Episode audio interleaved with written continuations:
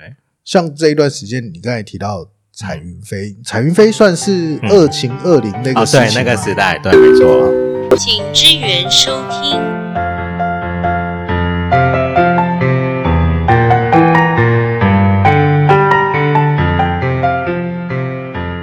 这边跟那个听众科普一下，二秦二零当时就是二秦是秦汉秦祥祥林林，对。然后二零是林青霞跟林凤娇，啊，对，可能大家比较知道的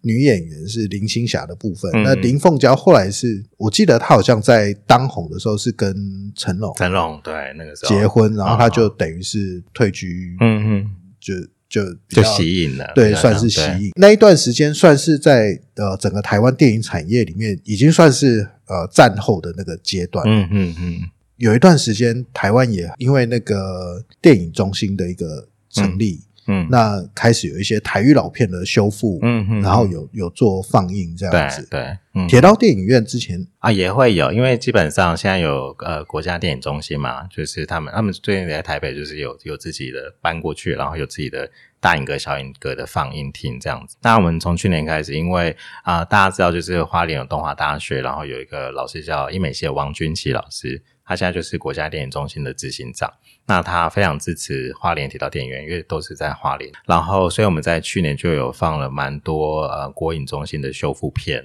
那都是那那时候真的都是免费放映啦，包括台语也好，或是国语的也好。也许我们现在看起来有一些段落，你就会觉得啊，那个时候那时候也许是哭的死去活来，但现在看起来可能会有点好笑，怎么会这样子？对，可是它是一个很好的历史的资产啊，因为你平常如果你自己在在家里，也许你看到这样的电影，你不会很认真的看完。现在学生或者是现在的人，他真的看那个影片的长度真的越来越短。对，老实讲，就像 FB 上面可能分享影片，然后我之前有问过别人说，那你大概超过几分钟就不看？可能三分钟以上，他就不太会会去观看。对，所以那像这类型影片，我们就可以到电影院，你真的可以好好坐下来去观看，就像老片也好，或台语片也好。我最近刚好因为想要自己展开一个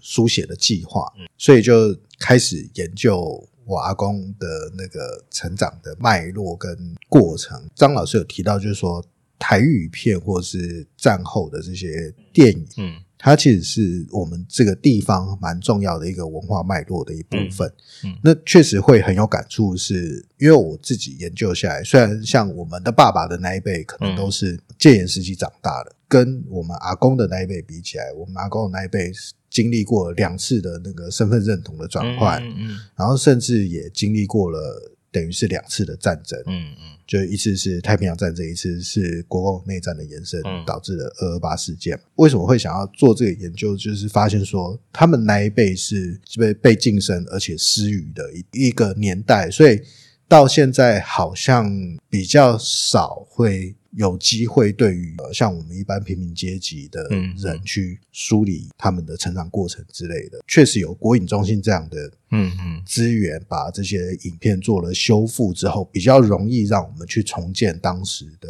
嗯一个生活的情境，或是背景，或是当时，因为其实我觉得每一个时代的创作都可能代表那个时代，或者诠释那个时代。嗯所以，即便像张老师刚才讲的，可能我们现在看这些表演会觉得有点尴尬，嗯嗯会觉得那个演出好像有点太夸张了。嗯它同时也代表了那个时代容易触动人的一个普遍的方式，你可以透过这再重新去嗯建构那个时代的生活情境。我觉得这个是一个蛮重要的一个环节。我就会很好奇，就是说像这样的电影在花莲铁道电影院嗯。放映的时候，大部分受众嗯。或是观众嗯。是什么样的年龄层，或者是说他们有没有给予什么样的反馈，是你嗯。觉得以前没有听过这个想法或者观点？好，我来想想，因为我们的受众其实真的分布蛮广，因为因为其实电影院很好玩，它常常牵涉到就是当我们放什么类型的片或什么样的电影的时候，它就真的会吸引不同的人来看。例如放动画片，就会发现，哎，这个动画片的观众就是好像从来没有来过我们电影院呢。所以这也是为什么我们电影院它在策展上面它不是以主题啊。因为像我们有做很大的挣扎，像呃，可能最容易大家想到的主题策展，可能是哦，我们这一期要做人权，好，我们就这两个月都放人权的电影。可是不关心人权的，可能就没有办法进来了。所以我们就会采取就是比较多元的方式，所以就会牵涉到就相对应的受众的部分，就会发现像真的像比较老片或经典片。就会真的会有比较多年纪比较稍长一些的长辈们，嗯，他们会来看，或是年轻人他会会想理解，OK，以前的人他看的电影是什么，他会来观看。那其他的片子就是因为我觉得花莲在一个位置，电啊花莲条电影院在的位置还是离东华大学比较近一点，就他们可以来到市区，然后甚至他们学校的公车是有到的，所以也会有一批就是学生族群，就大学生们，他他想要有更多影像的刺激。他就会来到我们这边，然后你刚刚问观众有什么反馈啊？我一时好像一时之，我现在 没有想到，我待会如果想到，我再跟你说。对。嗯，我觉得蛮有趣，就是刚才有提到，就是说花莲既有的，像我们小时候，就是我印象中就是三家嘛，豪华、美琪跟国神，啊，然后他们自己各自的选片的策略可能也不太一样。对，那刚才也有提到，就是说现在花莲来讲的话，你可能选择没有那么多，而且都是过去有上映的，都是主要的院线片为主，对，比较大的商业片比较多。嗯，我很好奇的是，像大学生来讲的话，嗯。因为你有在高中，嗯，跟东华也有一些课程，对对对。那像呃十几岁、二十出头的这个年纪，他们对于影像刺激的追求，或者是说什么样特质的人，会对于这个影像的创作的成品作品会特别的着迷？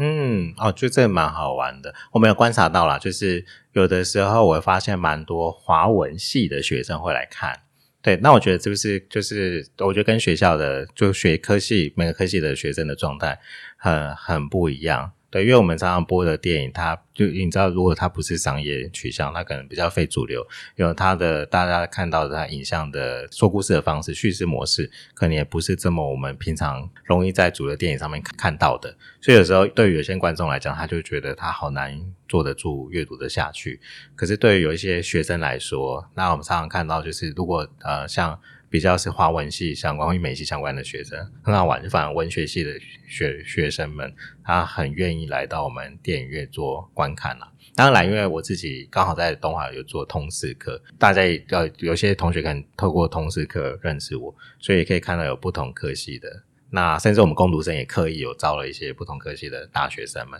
所以他们也会带他们的同学，就是也来到这里。对，所以我觉得学生族群的阅读，我觉得蛮好的，是它成为真的有一个像是一个窗口了。我记得我之前跟局长访谈的时候，他有提到，他觉得这个电影院也是一个文化平权的可能，所以好像就是会成为一种我们可以看到更多元的电影在这边，相对应它也会反映某一种受众，所以我好像很难说到底真的是哪一个族群为主。因为真的播的电影比较多元的时候，我觉得花莲真的是一个很特别的地方。不管是族群的多元性，好像你很难找到某一种语言或或族群，就说这就是花莲。对，所以当我们播的东西很多元的时候，也真的可以吸引到很多元的观众或受众，真的来到我们的电影院里面。然后二来，我刚刚突然想到，你说观众有什么样的回馈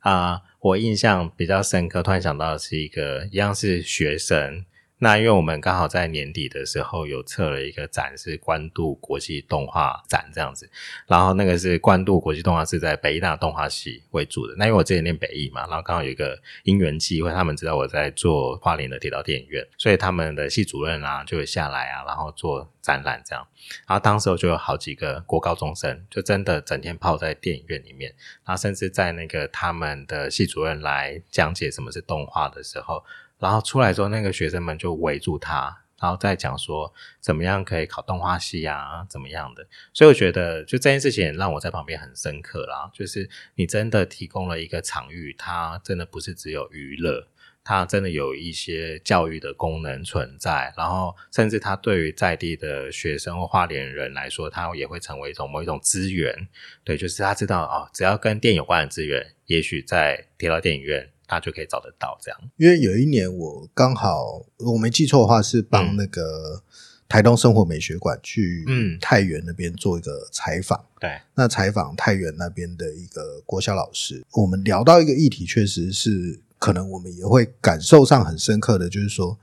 所谓的偏乡，其实倒不是因为其实现在交通都很方便，你从花莲去到台北也不过就是两个小时的火车。嗯我那一趟开车去太原，也大概是两个小时出头的时间。嗯嗯后来我就觉得说，其实不是距离或者时间上的问题，而是在于说，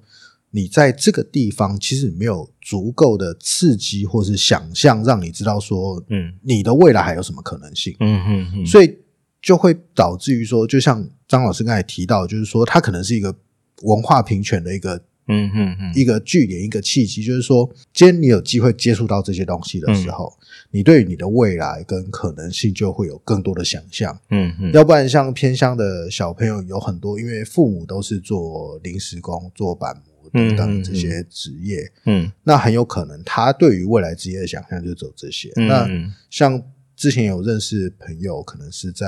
比较花莲南部的一些嗯。特教机构任职的，他们也会说，其实很多时候在花莲的偏向，可能也会有一些，比如说中辍的问题啊，或者是青少年吸毒啊、未婚怀孕等等的这些问题。那、嗯我们过去可能比较少想象，会是认为说，今天我作为一个文化类型的机构，像电影这样，大部分的理解会认为说，电影可能是一个娱乐，嗯嗯嗯而不是一个教育的途径。嗯可是确实，你有了这样的一个东西的时候，他开始不会只想象说我未来只嗯成为某一个我现在接触到的样板的时候，嗯可能这个小孩或是这个青少年的未来的命运就会有很多不一样。嗯，对，我觉得那个文化刺激真的很重要，我真的印象很深刻。例如说像呃，我自己我自己的小孩现在两个比较大了，在念东华附小嘛，然后我认真的深刻感觉到，就是呃学校的资源落差很大。对，就是当像我们东华附小，它是一个实验小学，然后就会感觉哇，它有非常多的活动啊，老师可能做了怎么样的，比如说他们上学期结束，然后学校就安排了就是蹦 V 胖的车子现场示范怎么蹦 V 胖，然后怎么做，然后让他们去体验，然后从这种传统的到啊、科技的都有这样子，然后就觉得哇，在这个小时候他们就有非常多的刺激，然后这是一个感觉。那因为我自己前几年有跟我太太一起在泰鲁格崇德部落那边大基律部落那边有常常去带他们拍片啊，然后甚至我们有从那个小孩他大概三四年级的小孩到他现在念大学了，以前都觉得他们慢慢的就是你教给他们东西，会带给他们一些刺激，然后最后他们真的考上大学了。可是后来发现，他们有些同学部落的学生就是念不下去，又休学又回来了。然后那时候深刻真的感觉到、哎，就是他们有的时候所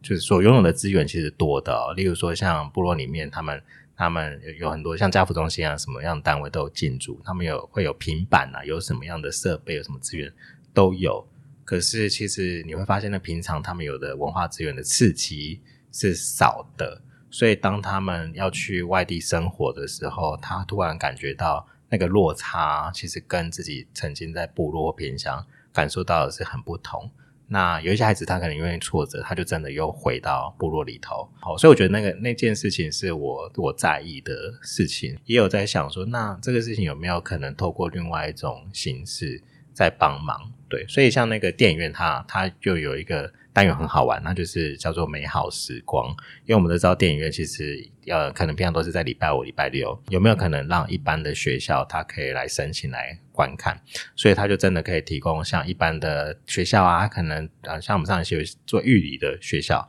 它就包场。然后我们就让他来电影院看一些比较不一样的电影，然后来做音控的导读。对，那我觉得像像高雄也有做做过类似的，就是有点像是学校电影院的概念的操作。那因为在台湾其实一直很少有很好的电影教育啦，因为我觉得为什么要做这件事情，是因为当学校有很好的电影教育的基础的时候，小朋友长大还才知道这个世界上其实有很多多元的电影，他会去观看。可是像因为台湾的电影教育其实没有做的这么样扎实，所以反过来在电影院就得要担起这样的角色，尤其是像文化局底下的铁道电影院。他就得有一些跟学校教育连接的可能，所以我觉得那个那件事情也会很好玩，就是他可以去感觉到在地可能需要的是什么，所以我们就会开出相对应的场次。那像今年，今年我们就是像你讲说，你现在是爸爸，很难去去看电影嘛。那我们今年就是会做娃娃车电影院，就是你 那个电影院完全不用怕吵，就是把小孩带来，里面吵也可以，就是让很多的家长们。可以去不用担心我看电影会吵到别人啊，这是一个小孩子可能在前面打滚都没关系。对，所以我就觉得，就是可不可以有一些实验，是你真的感受到民众的需要而去开出来的节目？我们刚才聊到很多关于呃文化刺激啊、教育的这些问题。老师，你也有在学校见课？因为其实我觉得电影它是一个非常多重专业的组合，包含了影像、灯光、声音的部分。因为我记得前一阵子看你脸书，嗯，刚好请那个雷光夏老师帮忙配旁白这件事情。嗯，所以声音的表现这件事情，对你来讲，在影像创作里面，声音的表现这件事情，它是一个什么样的环节？它可以带给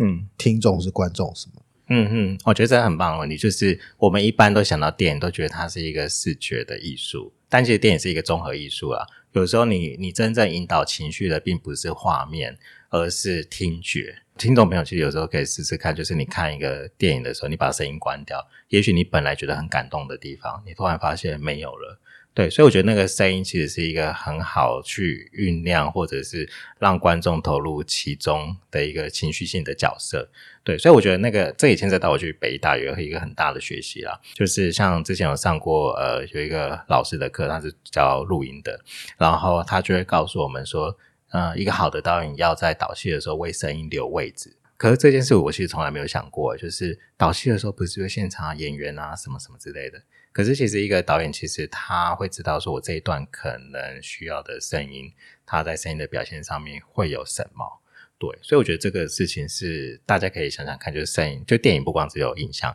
它还有很棒的声音的设计在里头。因为像我们录 podcast 相对的就比较简单，对，因为可能大概比如说三个人一起对谈，嗯，那我后置的时候最多三轨到五轨，因为就是片头音乐跟片尾的音乐各占一轨，对，然后三支麦克风各占一轨这样子，嗯嗯，相对的比较简单，嗯，可是你刚才讲到那个为声音留位置这件事情，其实我我会有很多想象，因为。一个影像的作品，尤其电影，它包含了演员的声音，嗯，现场环境音，然后还有配乐，嗯嗯，那配乐又更复杂，就是你什么时候要进，什么时候要出，嗯，然后它的节奏啊，情绪是如何如何，其实它非常非常多的环节，所以可以再进一步帮我们形容一下，大概一个影像的作品为声音留位置这件事情，大概是啊，OK，就是大家可以听声音，平常其实除了呃，你大家可以想到电影有演员的声音嘛。那也包括有环境音嘛，可是其实电影还有个工作叫拟音嘛，就是它其实，比如说大家想象那个他要杀人，你但是那声音不可能在现场跑出来啊，所以就会有一个人在后后置的 Foley 的时候，他就会做拟音的动作嘛，把那个声音给营造出来。那二来就是还有一个东西叫做配乐嘛，那我觉得配乐其实是有有些时候它会是呃这个角色的情绪，也许是他的情绪正在什么样的张力上。可是你单看画面，其实你很难去从他的表演里头就投入这么多，所以这个时候其实配乐就扮演一个很重要的角色了。他就会在里头去吸引你，然后让你知道，甚至预告。就像你可能我们讲到以前的一部电影《大白鲨》，你可能就噔噔噔噔，你就知道那个是紧张的氛围，它引导了你，等一下会发生什么样的事情，或者是大家看。惊悚片好了，像大家看那个鬼片啦，很容易就是你现在如果大家年纪渐长，大家就知道哦，又来了，等下下一趴一定是什么，这个声音就哦，有没有没有吓你，到突然就下一趴会吓你。那其实它很多时候是在声音的设计或音效的设计上面，让你就是带给你有更大的刺激也好，或者是有更大的想象空间也好。那我觉得那个那个东西有点就是让你可以沉浸其中了。我们都会希望，就像那个刚刚讲的出戏这件事情嘛，出戏这件事情和要如何让观众更可以不出戏，或者更待在戏剧的里头，真的，它就是除了演员的表演以外。包括视觉，包括听觉的设计，他就得要让观众有办法沉浸其中，相信这个是真的。所以在后后置的过程当中，那那声音工程或者声音的工作人员，他要做真的要做了很多的设计，让这件事情达到沉浸这件事。我想要问一个，就是一般影像的时候，他会先对故事的环境或是世界观做一个架构，可能会先拍一个空景之类的。嗯嗯，那刚才提到就是说，整个声音的铺陈，空白的部分算是一个蛮重要的点，对不对？对啊，有的时候留白是很重要的。电影其实很好玩，就是我们常常在拍戏的时候，就是老师都会说，不要把观众当白痴这样子，好像你要把什么东西都告诉他。电影很好玩的地方是，观众其实最棒最棒是要像让他像拼图一样，你留一些位置给他拼，不要什么都告诉他，然后就让他有一些想象空间。就像你看那个那个那个里奥纳多演的那个什么片子，最后陀螺一直转。到最后没有掉倒下来，要倒不倒对对对，你要留一些悬念给他。对，所以我就觉得真的是像这个啦，就是你你你怎么样去维持一些留白，然后那那个留白的空间是让观众心里的电影可以继续跑下去的。因为我自己剪 podcast，我就会对自己的声音就是觉得很尴尬这样子。啊，然后，可是我觉得会觉得很好奇的是，比如说像雷光夏老师的声音，我们就知道他是一个很温柔、很温暖的一个声音的形态。所以，像这样的声音应用，嗯，毕竟你在做这个影像的时候，所以你一开始就锁定像雷光夏老师这样啊的。对，有一开始就锁定了，对，就是我可能有一个想象的人选啦，因为这这也牵涉到我要怎么去跟我的工作伙伴们说，因为其实大家知道，那影像并不是一个很好沟通的东西，就是我可能讲完我要的东西之后。我脑袋中想的画面跟你想的一定完全不一样，所以我们就会找一些 reference，然后可能就是找一些哦，可能有一些电影或广告它是这样子拍，有这样的画面，对，所以我们一开始很早就锁定了啊，这个温暖的声音可能就真的比较像是雷光下老师的声音。那可能大家听到你也会知道，哦，我会想到这是雷光下，然后你就会知道它带给观众的氛围是什么。嗯，所以真的一开始就设想了，对，所以这个部分其实蛮重要。之前我跟呃嗯。东华大学育成中心合作，我们有做了一场那个 podcast 啊，对啊，像去年的学期末嘛，对不对？哎，对对对对对，就是 p a c k a g e 制作入门的一个短短的一一个下午的课程，这样就有学员问到说，如果我的声音不好听，能不能做 podcast？嗯我们事前有收集问题，嗯然后嗯就蛮多人问这个问题的，因为我也觉得自己声音不好听，所以我当时我提的回答是两个点，第一个是如果你听的是自己的声音，你一定不管怎么听怎么尴尬。我们从耳机里面听到自己录音的结果，它不像我们平常说话的时候，还包含了我们自己身体内部骨传导的那个声音的部分，嗯，所以我们听到自己录音的声音，都会觉得这个人是谁。对对，对别人来讲，他们就会觉得，对，这就是你的声音，你声音就是长这样子。对，然后这是第一个，第二个是不同的声音特质，它其实有不同的功能。像嗯。我自己最近看动画，其实我蛮喜欢有有一个声音是最近《咒术回战啊》算蛮红的，啊。帮那个七海剑人那个角色配音的那个声音。然后他另外还有配那个我的英雄学院里面的一个、呃比较后期的一个反派的声音。嗯嗯。他的声音的特质就是相对的声音低，然后有一点闷闷的，嗯。鼻音比较重。嗯。可是他在诠释接近中年的男性，或是类似像性格比较沉稳的反派角色的时候，就非常的适合。嗯嗯嗯所以，老师你在选演员或是选旁白的时候，嗯你会去观察这个演员或是这个声音的主人的声音特质嘛？那你在观察的过程，大概会怎么样去对这个声音做怎么样的想象？啊，我觉得那个电影表演其实很好玩，就是你能不能听到，就是他演员在讲这句话的时候会有弦外之音。对它不光只是台词，因为大家知道台词会有内容嘛。那我讲一个好玩，就是呃，每年的北艺大的电影所，大家都会有一个演员培训班的甄选。他就会一开始八周，然后它主要是让学校有导演组的学生嘛，你可以去导演员的戏，然后演员可以因此做一些培训。那因为呃。北大导演组的学生很多都是线上或者是未来可能真的蛮优秀的导演，所以很多演员就很愿意来，所以每一届大概都是那种三五百个演员啊，都会跑来受训，所以大家可以想象，像那种早期像桂纶镁、吴康仁啊、呃陈婷妮啊等等之类的演员，他们都有来来到这边，就像我那一届的演员有那个大二的女主角的演员蔡佳音。然后也有那个香港的演员啊，演那个什么啊，那个那个，我突然忘记他的名字了。没关系，因为我们这个年纪很容易忘记别人的名字。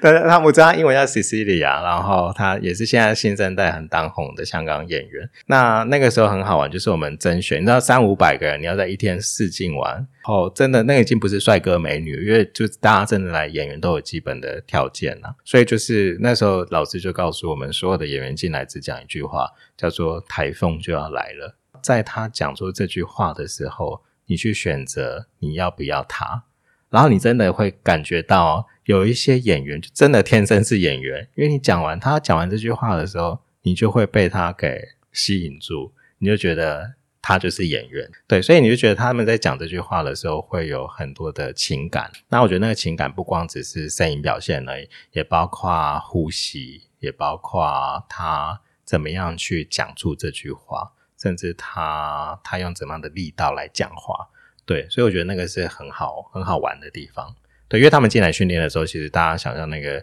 声音的训练啊，他们会，你知道，声音基本上有大小声，有它的。皮群的高低，然后他用什么样的力度去讲话，什么样的情绪去讲话，他们在里面就会不断的练习这件事情。因为大家知道，那个拍拍电影不像舞台剧，可能一演晚上两个小时结束就是结束嘛。可是电影可能咔重拍咔，又要重新同一个 take，要不断持续。所以演员要做的就是不断让自己有办法归零，然后再回到本来的情绪，继续再开始。其实很困难，很困难。对啊，我我可以想象很困难。对啊，对啊，就是比如说，我们讲最直接的，好了，拍一场哭戏，嗯，假设你要重复哭好几次，到底要怎么样？导演一下指令，然后你就真的能回到那个情绪里面，然后真的能哭得出来。我觉得这真不容易，这很不容易啊，这很不容易啊。就是你要马上可以再回到那个情绪，然后可能再换另外一个另一个敬畏，你要继续在在那个情绪里面。对，所以他就对演员来说也都会有很多的挑战啊。对导演也是啊，导演其实真的要当下知道，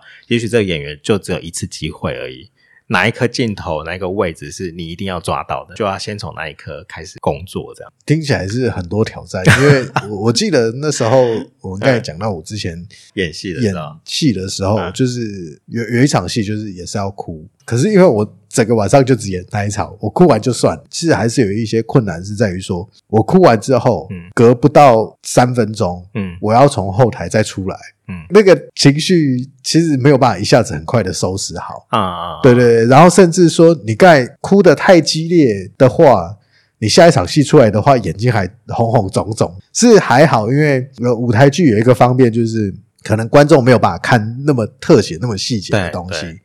所以可能就还好，不太影响这样子。嗯嗯嗯，对对。所以其实我有时候想象，就是自己经历过之后，就会想象演员，如果尤其是电影、电视的演出，啊哈，你真的要重复很多次的时候，我我认真觉得那个真的是一个很厉害的专业。啊哈，对，确实不是一般人想象，就是你只要长得好看就能怎么样。其实不是耶，我觉得长得好看也不一定，因为我觉得真的演员的多多样性很多啦。你你。你不太可能主角跟女主角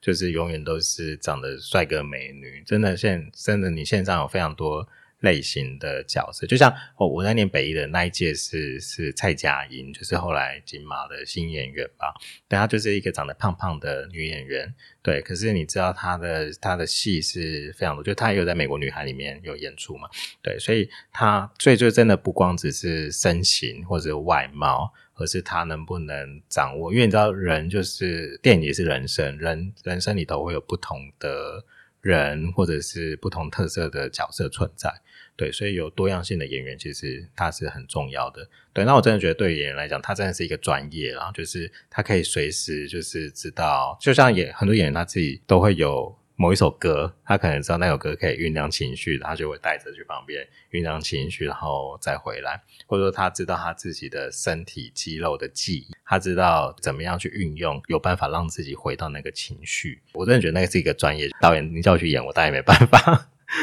因为我们大部分都是以当观众比较多，嗯，所以我们有很多时候其实就比较难想象一个影像创作专业分工原来有这么多事情。然后甚至像另外一个，就是东华大学华文系或英美系的同学会喜欢来铁道电影院看电影这件事情，另外一个就是说，其实剧本这个部分，这一两年其实持续的网络上还是大家会去讨论说，台湾的可能编剧人才上的缺乏等等的这些事情。作为导演，你可能之前拍纪录片的时候，虽然你要自己剪辑，可是嗯实际上的叙事还是会掌握在你自己嗯手里。对，那后面在拍剧情片的时候，可能就是要跟不同的编剧做合合作。对。你在观察像这样的一个说故事的技巧也好，还是一个文字编剧的能力上面来讲，你觉得其实实际在你们影像创作工作上，你会发现最大的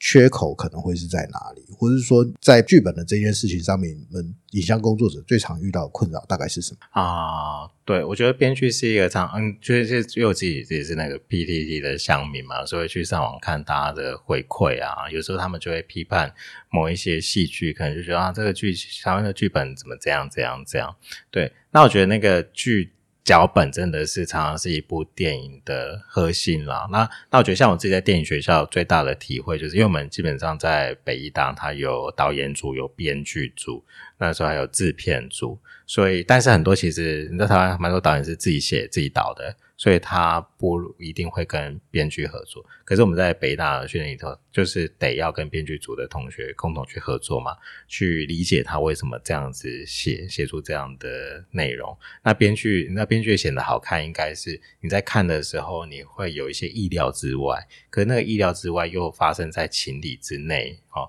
这个是编剧他很重要的一件事情，就是他又不能写得太普通，所以我觉得那个编剧如何在台湾的戏剧里面可以发挥的出来。是很重要的，可是可是台湾常常又不太重视编剧这个角色，对，或者是他给他的报酬，或者是给他的尊重，又不一定是很足够的，所以我觉得这个是蛮重要的一个提醒啊，就是啊、因为我我觉得台湾的电影，就像我们现在看韩国好了，韩国真的就是那个电影工业就做起来了耶。过往可能大家比较少可以马上想到，大概二十年前好了，那很少可以马上想到韩国的电影会走到像现在这个状态。可是他们现在真的是比较像电影工业的状态在走。虽然台湾现在这几年你看跟花莲有关的茶经好了，它也慢慢的有一些比较大型、比较有资本的电视剧产生。可是我觉得还是回到那个编剧这件事情，它是不是有足够很好的养成，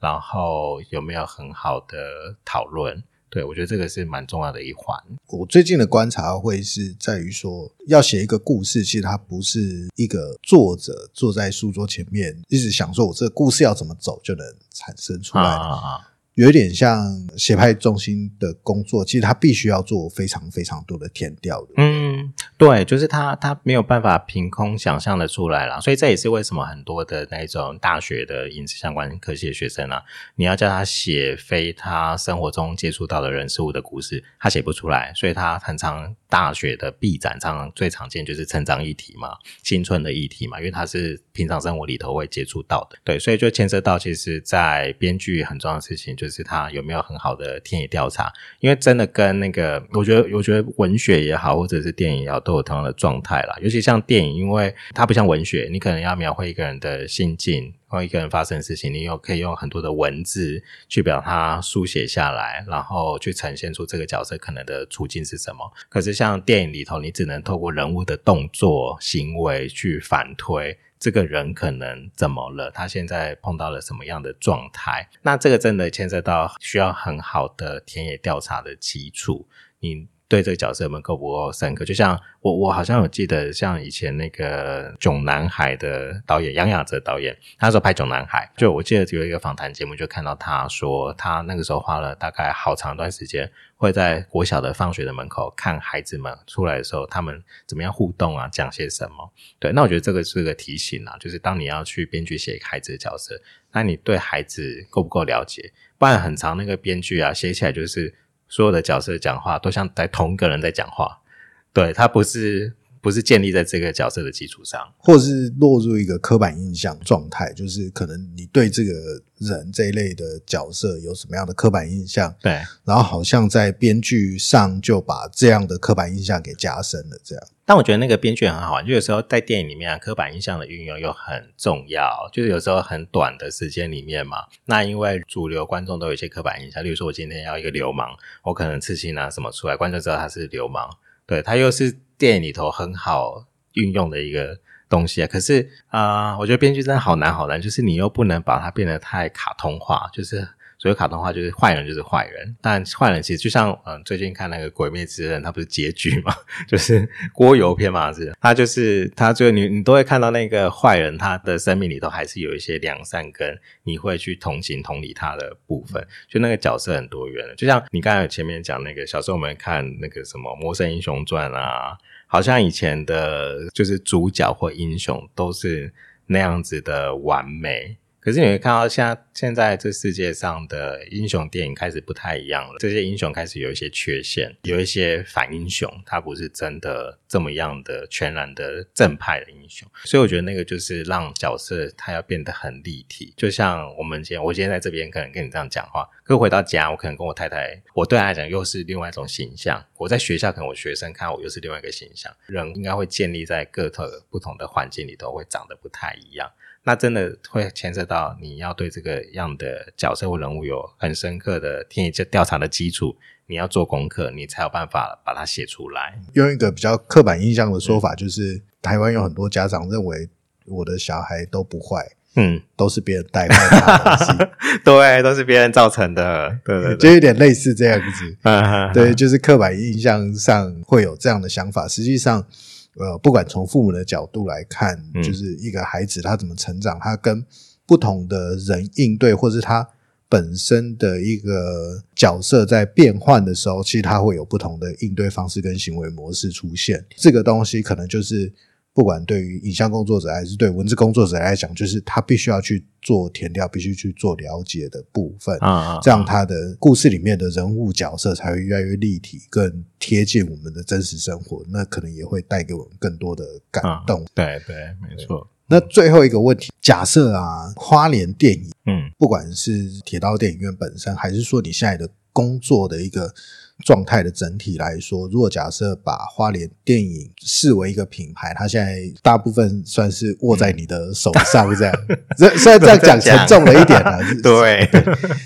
呃，应该现在会有有比较多你的影子在里面。啊，对对对，那你会希望说，也许你在这一段时间留下来的东西，也许可以让未来花莲电影可以走向一个什么样的一个品牌的形象，或是一个状况，或是说你希望未来带给花莲。像我们现在，不管是我们自己的孩子也好，或是现在你接触到的这些学生也好，嗯。希望给他们带来一些什么？嗯，OK，哦，我马上想到就是，例如说我我从最早，尤其是前面是先帮花莲去做影像记录嘛。那我那时候为什么会想要做这件事情，是因为呃，我观察到很多时候大家在拍影像的时候，就有点像是活动记录，可能就把这个活动记录下来，可是就过去了。对我来说的影像比较像是一个家庭相簿的概念，就是就是你可能过了三十年、五十年，你翻到那一个相簿的时候，你就开始想说，哇，那个时候我们过的生活是怎么样？所以我其实有点希望可以做这件事情。而且现在其实很容易在网络上你会翻得到十年前、二十年前的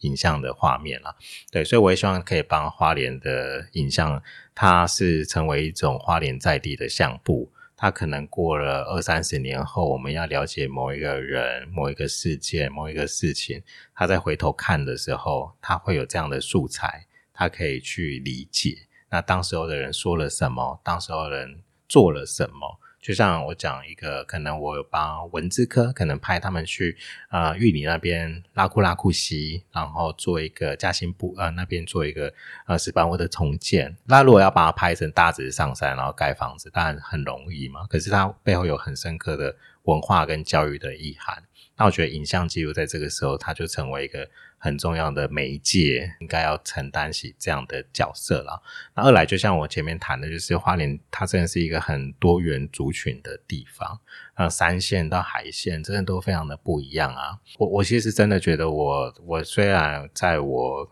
二十五岁、二十六岁毕业，然后回到花莲生活，现在是。就重新回来花莲十几年，可是我觉得真的，因为我去拍了这些记录啊，才认识到花莲有很多很多元我从来不知道的事情跟人存在。对，所以也会希望说，能不能把我看到的东西也让观众有机会看得到，或花莲的民众有机会可以多认识。所以我觉得他影像，我也希望也成为这样的窗口。他也许看了那个三分钟、五分钟、八分钟。他会想要说啊，我想要认识更多，我可能又去找相关的资料，所以它比较像是一个气质也好，或者比较像是一个真的是一个媒介也好，带给大家了。我在想说，华联如果影像它真的作为一个品牌，我常常的概念会希望它成为一个平台，然后那个平台是大家是共同创造的，就像我们今年在做我们电影院啊，我们就想说啊，我们老师邀请电影创作者来，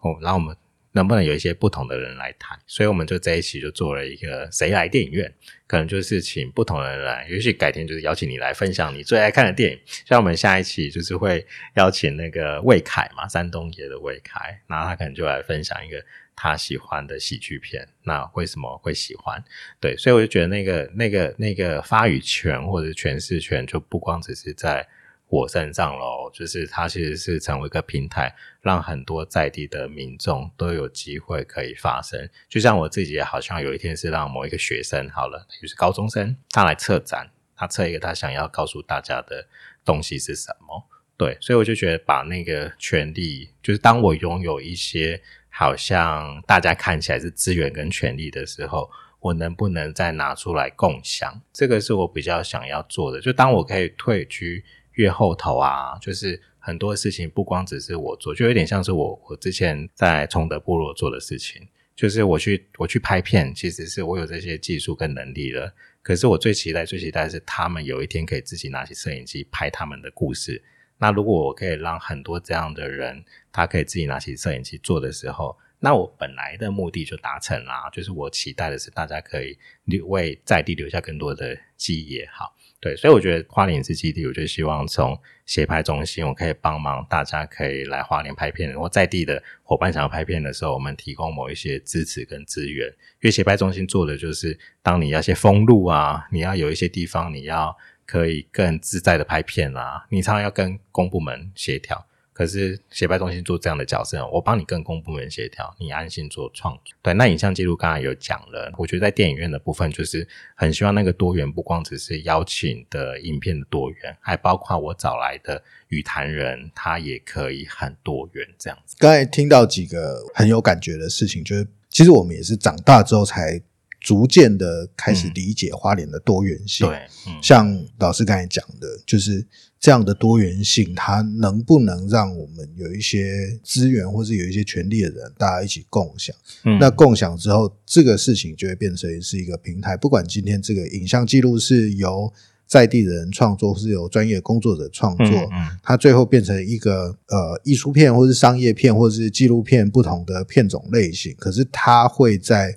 电影院的这个空间造成大家的一个共感，同时它也会成为我们自己在这块土地一个特殊的记忆。嗯嗯，未来可能这个片子再重新放给你的小孩看的时候，或者是放给你的学生看的时候，你跟他就会产生另外一种连结。嗯，这个可能会是一个另外一种属于我们这个在地记忆的情感核心的一部分。那也希望大家。未来有机会可以多多走进铁道电影院里面去看电影。那今天非常谢谢张志宏老师来接受我们的访问，谢谢张老师，感谢啊，谢谢谢谢。那